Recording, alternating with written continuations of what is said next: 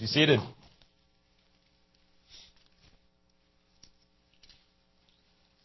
Somehow we have made it to chapter 5 of 1 Peter. Although maybe for y'all you're like, finally, chapter 5. What's taking so long? Uh, for me it feels like I don't know how we made it to here. But anyway. Uh, so as you're turning there, we'll be in the first four verses of 1 Peter 5. So see what your gut reaction to this statement is. I want to speak to your manager. Want to have a good reaction hearing that? If you've ever worked in the restaurant world or the retail world, then you've heard that line before, and you have learned to hate that line from customers. Customers can be very angry and they can be very difficult at times. They may be mad at the total, even though they saw the prices when they ordered whatever it was. Or say at the restaurant when I was working, sometimes they're mad at you for insisting on serving them cooked chicken instead of the raw chicken. But regardless of the reason or the lack thereof for a customer's ire, if I was at work at my family's restaurant, I got to handle the complaints. The boss was in the back, but I was the one who was up front apologizing for a mistake or a customer's issue. I was the representative of the real boss. And I had to remember that and try to be patient when I was answering people that I was representing my dad and his business. And so my decisions had to act accordingly. Customers, on the other hand, they couldn't ignore what I said because I represented my dad while I was speaking with them. I had the authority to handle whatever the situation was. Well, in the same way, God has placed shepherds in His church to guide the flock. They don't get to lead and guide however they want. Rather, they have to remember who it is that they really represent and serve. Elders are not the bosses, they work for the boss. Christ is the chief shepherd who leads his church. And elders must remember that. But on the flip side, that doesn't mean that the Christian in the pew can ignore the over shepherds placed over them. Because God has placed the elders there. They are Jesus' under shepherds. They will make mistakes. They will lead imperfectly. And yet Christ can still use them to lead and shepherd his church because he is the true shepherd. Therefore, the believer cannot submit to Christ, but then reject his under shepherds. To follow Christ is to submit to his authority and even his representatives. So because, because Christ is the chief shepherd, you must follow him. That's the big picture of the sermon today. Because Christ is the chief shepherd, you must follow him. So with that introduction, let's read 1 Peter chapter 5, verses 1 through 4. So I exhort the elders among you, as a fellow elder and a witness of the sufferings of Christ, as well as a partaker in the glory that is going to be revealed. Shepherd the flock of God that is among you, exercising oversight, not under compulsion, but willingly, as God would have you. Not for shameful gain, but eagerly. Not domineering over those in your charge, but being examples to the flock. And when the chief shepherd appears, you will receive the unfading crown of glory. Let's pray. Lord God, help us and guide us as we walk through this passage. You are not just our shepherd when it comes to suffering, but even as we struggle to understand the things of your word. And so, Lord, lead us this morning, we pray. Give us of your spirit and keep us from error. We ask this in Christ's name. Amen. So as we begin a new chapter in this letter, we need to understand the purpose of this next section. Peter has discussed the ins and the outs of suffering as a believer running all the way through to the end of chapter 4. Now in chapter 5, it almost seems as though Peter has completely changed directions to discuss elders in the church. But while different chapters, they are connected very closely. That's why in verse 1 you see that it begins with the word so. That is the, the link, the connector between these two chapters. So Peter addresses the elders because it is they who lead the church on the earth. They are the ones who have to shepherd believers undergoing persecution and suffering. And the elders may well be the first ones to face persecution in the church as the leaders. Furthermore, back in chapter 4 verse 17, it told us that judgment begins at the house of God. And so the implication with what Peter's doing here as he turns to the elder topic seems to be that elders, as the leaders, are the starting point of God's refining process in the church. So Peter is specifically addressing the leaders because they will need his encouragement to lead well. And if elders do not lead and shepherd well, the church will never flourish. So look at two points this morning. The first is that because Christ is the chief shepherd, you must shepherd together. So Peter was in many ways the most prominent of the apostles. He was their spokesperson, doing most of the speaking and the leading in the early part of the book of Acts. He was one of the two apostles in Jesus' inner circle. He walked with Jesus through his ministry. Now, if any leader in the church had the right to hand out unilateral commands, it would probably be Peter. But he doesn't do that in this text. Instead, we'll see that he appeals to the elders of the church as partners in the ministry of the gospel. So while Peter was one of the most important apostles, he was also humble and gentle with the rest of the flock. And we noted already that God refines the leaders of his church first, oftentimes. And Peter had been refined greatly in his life already. He walked with Jesus. He was one of the most outspoken disciples. And yet we know that his record was far from perfect. He denied Jesus after his arrest. And not just once, but he denied him three times. The great apostle Peter once rejected the Messiah. But by God's grace, Peter did what Judas could not, and he repented. And then he was restored by Jesus after the resurrection. And when Jesus restored him, he asked him a question. He asked Peter, Do you love me? And Peter answered him and said, Yes. And then Jesus responded by telling him to feed his sheep. But then Jesus asked the same question. Peter gave the same answer. And Jesus responded again by telling him to tend the sheep. And then for a third time, Jesus asked Peter if he loved him. Now, Peter, we are told, was grieved that Jesus asked him a third time, but he answered nonetheless as he had before, yes. And for a third time, Jesus responded by telling him to feed his sheep. There are three things we can learn from that exchange. First, Jesus was restoring Peter with a threefold question, answer, and response that matched the way Peter denied Christ three times. Second, Jesus cares for his flocks and he feeds them through his ministers. Peter's duty as an apostle and a minister of the gospel, if he truly loved Jesus, was to feed the flock. The triple command to feed the flock also shows us just how crucial this role is in the church, to, fit, to feed and tend the flock. And the third thing we can learn from this exchange was the way that Peter was told in which he would die. Peter's life, even as a shepherd and apostle, was God's to do with as he pleased. The Lord used him for the good of his church and his glory, even in the way that Peter was crucified for the faith. The leaders of the church must be ready to feed the sheep and if required, die for them, if that is God's will. And so Peter wrote to other leaders both with humility and with an understanding of what he was really asking them to do. Furthermore, Peter did not write to lesser ministers or to only a few. Here he addresses elders, plural, in the churches. In fact, the word for elder, pres- presbyteros, which is where we get the word Presbyterian, it never appears in the singular form in the New Testament once. The church should never be under the guidance of only one elder. The biblical standard is always for each church to be led by a plurality of elders.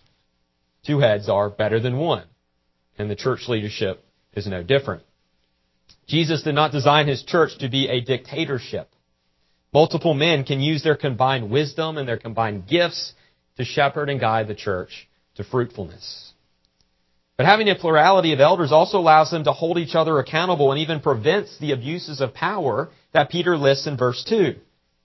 The church cannot flourish without godly men holding each other accountable and working together well to lead. It's a wonderful model for us to see the way in which Peter, the great apostle, addressed the elders in the church. He could have appealed to his office as an, as an apostle and he could have laid down the law. But that's not what he does. Instead, he appeals to the leaders in his, in the churches as his equals. More than that, they were his partners and fellow laborers in the gospel. Paul addressed other ministers and elders in very much the same way. The apostles understood that if the church was to grow and if it was to flourish, the elders had to lead well as the guides of the church.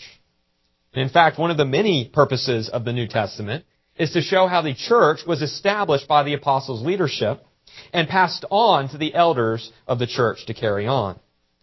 They established the foundation on which all future elders were to build upon. And so Peter addresses those leaders in order to prepare and encourage them to do their duty. He addresses them as fellow, as a fellow elder and a witness of the sufferings of Christ, as well as a partaker in the glory that is going to be revealed.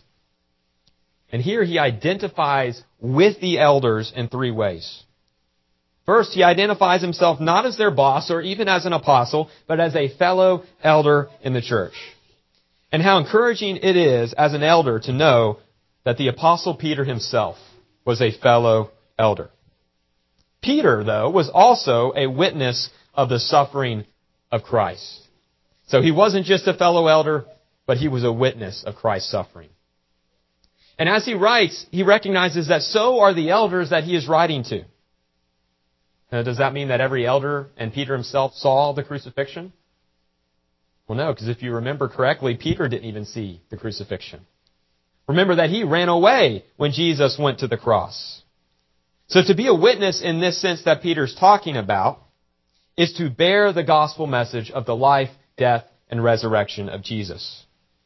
And notice that as he encourages elders to build them up for the coming persecution, he doesn't mention Christ's resurrection. He mentions his sufferings. So Jesus suffered for his church. And as the apostles and all the believers suffer, they follow after Jesus and his suffering. And then lastly, Peter appeals to the common hope of glory he shares with the other elders.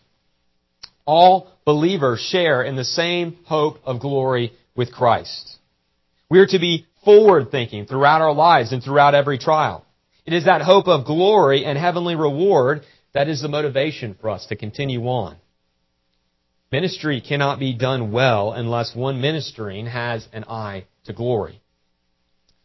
And in all three of these ways, Peter is a partner in the ministry with other elders. Now that Peter has identified with the elders and reminded them of the common reward and hope they share, he turns to the primary command of these verses. He writes, I exhort the elders among you, shepherd the flock of God that is among you.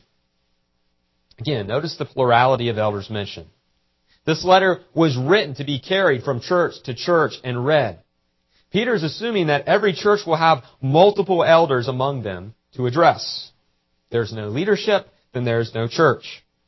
So Peter, having received the threefold command of the Lord Jesus to feed the sheep, understood the means of feeding them, the way in which he was to feed them. He knew that the key to the church growing was to raise up elders who will love and feed the sheep long after he was gone. That was Peter's goal. The church must have godly elders to grow and to bear fruit. The church needs godly shepherds.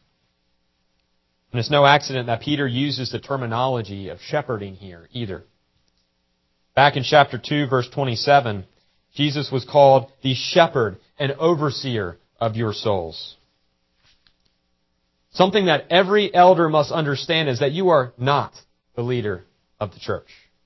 Jesus is the good shepherd who leads his church. You are the under shepherds of the church serving Christ. Now, there's several elders in this room and hopefully some future elders too. And so for you men who are elders in Christ's church, this passage is an encouragement and a reminder for you. For those of you who may one day become elders, this passage is very important for you to meditate on and, and to think about and to understand. Paul says in 1 Timothy 3.1 that if anyone aspires to the office of elder, he desires a noble task. It is a noble task and one every young Christian man should desire to one day hold. But it's not an easy task. And you need to know that. And for you ladies, this is still a very important text and topic for you to meditate on and study. You and all the men who will never hold office need to know what an elder is. And more importantly, you need to understand what a godly elder looks like. Lord willing, we will have nominations for deacon and elder at some point in the near future. And you need to know what to look for in a godly elder. You need to know how to pray for your current elders. And you need to help them as well by being a good flock. In other words, this passage may be directed towards elders, but it is a crucial passage for the health of the entire church. God didn't give out one Bible for the leaders and then another for everybody else. All of God's Word is for all of us. And in the Scripture, it commands elders to work together to shepherd the flock of God that is among you. So that was the first point. The second point is this. Because Christ is the chief shepherd, you must shepherd well. So now that Peter has given the command to shepherd the flock, he can turn and give us descriptions of what good shepherding looks like. And this text is interesting in that it is very different from some other passages giving elder qualifications. 1 Timothy 3 and Titus 1, they list qualities of prospective officers. But rather than list the same qualities or, or add to that list, Peter's more focused on how they behave while going about their duties. Now that doesn't mean that Peter is, that Peter thinks Paul is wrong about his views or anything like that. Peter has a different purpose in writing. Paul wrote the qualifications for the sake of teaching how to identify and elect new elders. Peter, on the other hand, is writing to encourage elders and tell them how to behave in the face of persecution and suffering. Therefore, he focuses more on the glory and the future reward for serving faithfully rather than on the character qualities themselves. So to encourage and prepare the elders, Peter uses three contrasts in verses 2 through 4. And all three contrasts use the same pattern. Peter says to shepherd not like this, but like this. And the purpose of these contrasts is not to cover every single topic, but to give the general pattern of how an elder should behave. And we can see that by the repetition that Peter uses. The elders are to shepherd and to exercise oversight in the church. And notice that this is also, it matches well the title given to Jesus back in chapter 2 as the shepherd and overseer of our souls. The words for shepherding and for oversight are very similar and they're often used interchangeably throughout the New Testament. But nonetheless, you do see slight differences between these two descriptions. Shepherding implies a gentleness and a care for the flock, while oversight tends to lean more towards the firmness needed in teaching, ruling, and guarding the doctrine of the church.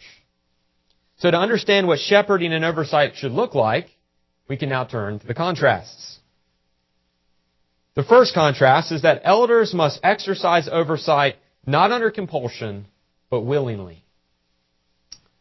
So not only is shepherding difficult, but it can also bring persecution. People are notoriously difficult, even good Christian believers. Sorry to tell y'all that, but we are a messy and a fallen people. We are redeemed saints, yes, but we also have indwelling sin. And that indwelling sin leads to all sort of conflicts and issues in our lives. And elders have to be willing to bear the burden of ministering the gospel to those who need shepherding. And there's no way to get to know people and help them apply Scripture to their lives without in some way being affected by them. And more often than not, saints will encourage you and build you up in good ways. But there's still really, uh, there's a heaviness that comes with entering into the brokenness of people's sin and suffering. And that can really weigh on you at times. It is not an easy task, nor is everyone well suited to the work of shepherding. But in order to be an elder, you must be willing to get involved and enter into the mess of people's lives. If you have to be forced into the office, then you shouldn't be there. You must be a willing shepherd or you shouldn't be an elder at all. Now Peter adds a qualifier as God would have you. Now literally the Greek just says according to God. So Peter could mean that you are to shepherd as God does or in a way approved by God. And both are true, and it doesn't really make a difference which you choose. The important thing that he notes is that you are accountable to God for how you shepherd the sheep. They are his sheep, so you better take good care of them. So if you see the value and the beauty of Christ's bride, then you, would, you will shepherd as God would have you. So that's the first contrast.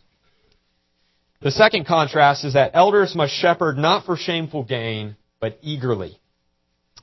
Now, a common problem with all leader, leadership positions in the world is that they attract many people who should not be in positions of power. If you need an example of that and how that works, you haven't been paying attention to the government leaders in this country very well. Some seek positions of leadership, even in the church, in order to feed their greed. They want something, be it money or influence or just to feed their ego. But none of those things is ever a reason to pursue the office of elder. It is wrong to seek the office of elder for evil motives. That really goes without saying. But Peter says that you must exercise oversight eagerly on the flip side. You could say zealously or energetically. In other words, there needs to be a strong desire, not for money or prestige, but to minister to needy souls. The growth and the maturity of the church has to be your top priority, and passion.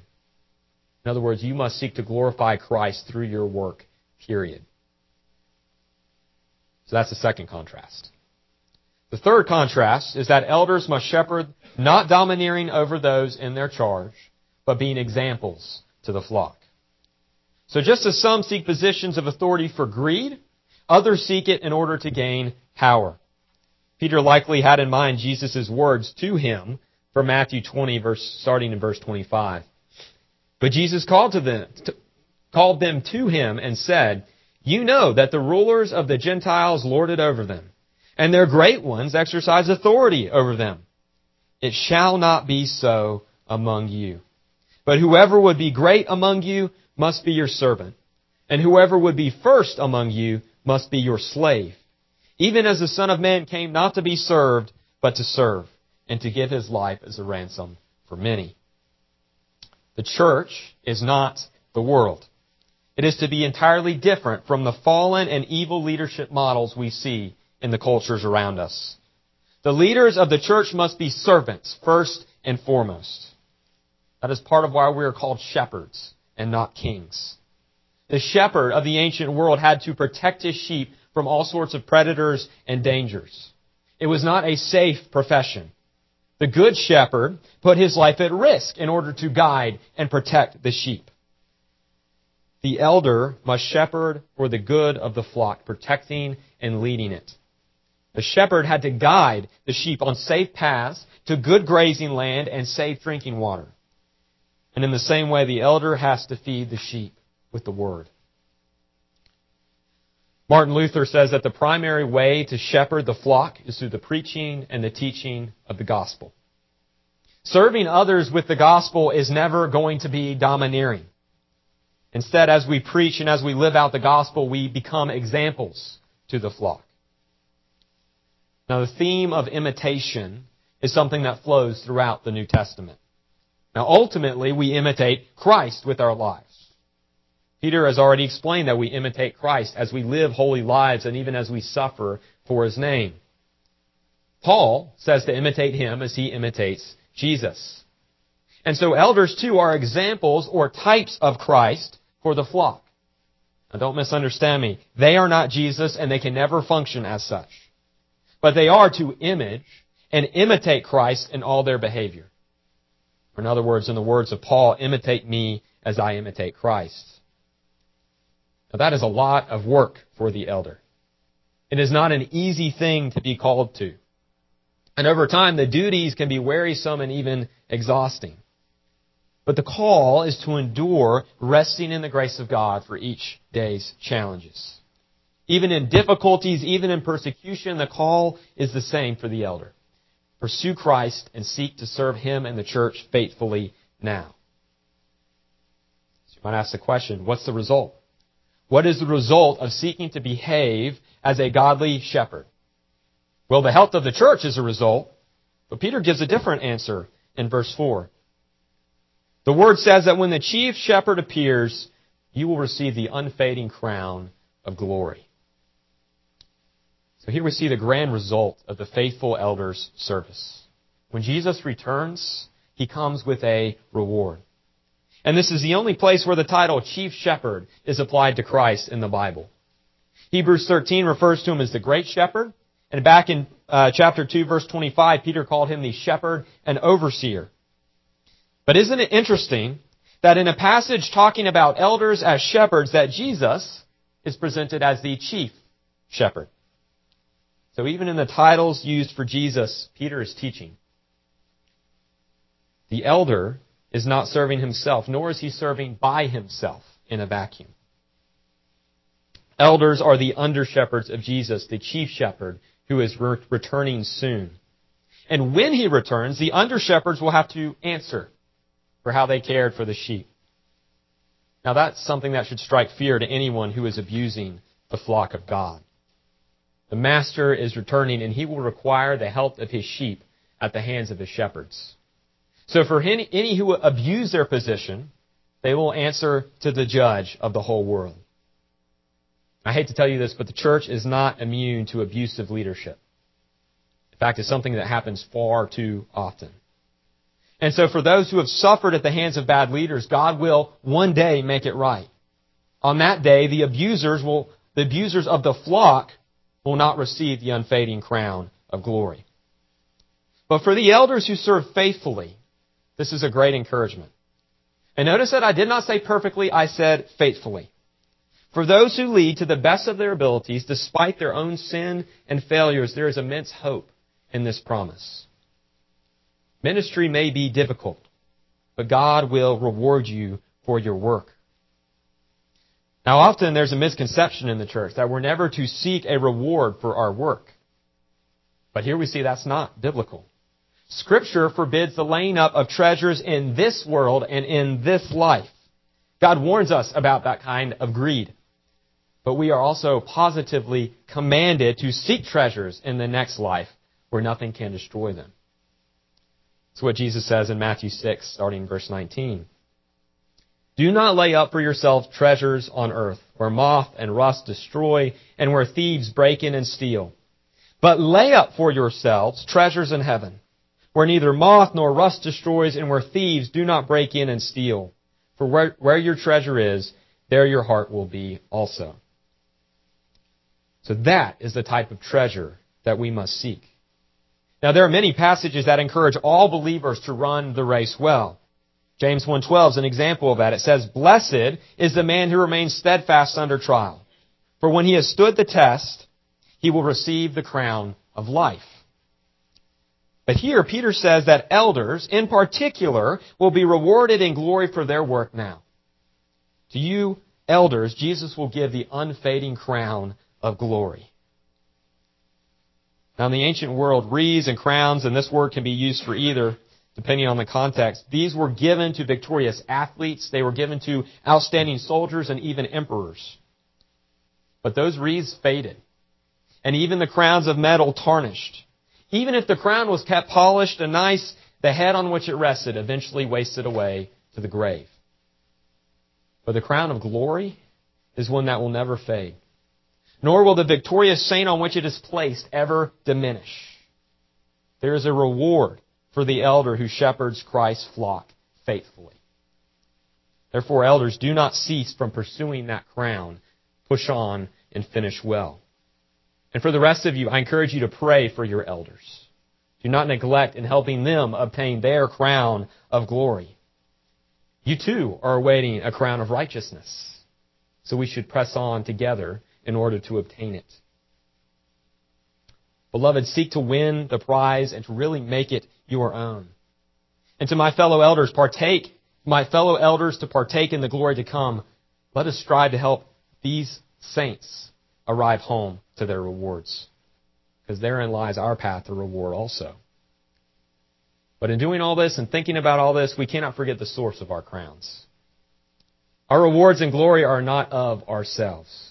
They are rooted in one who once wore a very different sort of crown. John 19, then Pilate took Jesus and flogged him.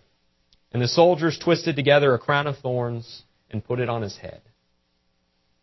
The path to glory for the Son of God led him to suffer for the sin of the entire church and to die in her place. Only then was he raised from the dead and glorified to take his seat on the throne in glory. And he now wears the crown of life as the Almighty King of the universe.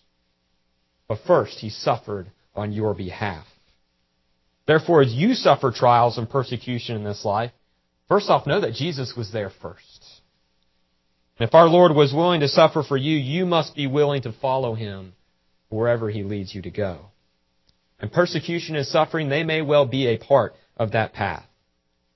But the end of that trail is never ending glory with Jesus Christ. The end of the journey is an unfading crown. Press on, saints. Let's pray. Lord Jesus, we thank you for the hope of the gospel. For in the end, everything boils down to the glorious truths of the blood of Christ covering us. So, Lord, we rejoice in that. We take great hope and encouragement from that. Lord, help us to run the race well. Help us who are elders to shepherd the flock faithfully, remembering that we will give an account to you and that also you promise a reward. Lord, help all of us to remember that you have promised a crown of righteousness to everyone in Christ. It is not earned by us, it is not deserved by us, and yet through Christ it is something you have promised. Lord, help us to lay hold of that promise and to take great hope, joy, and encouragement from it. Even as we live the rest of this day, even as we use the rest of your day to worship.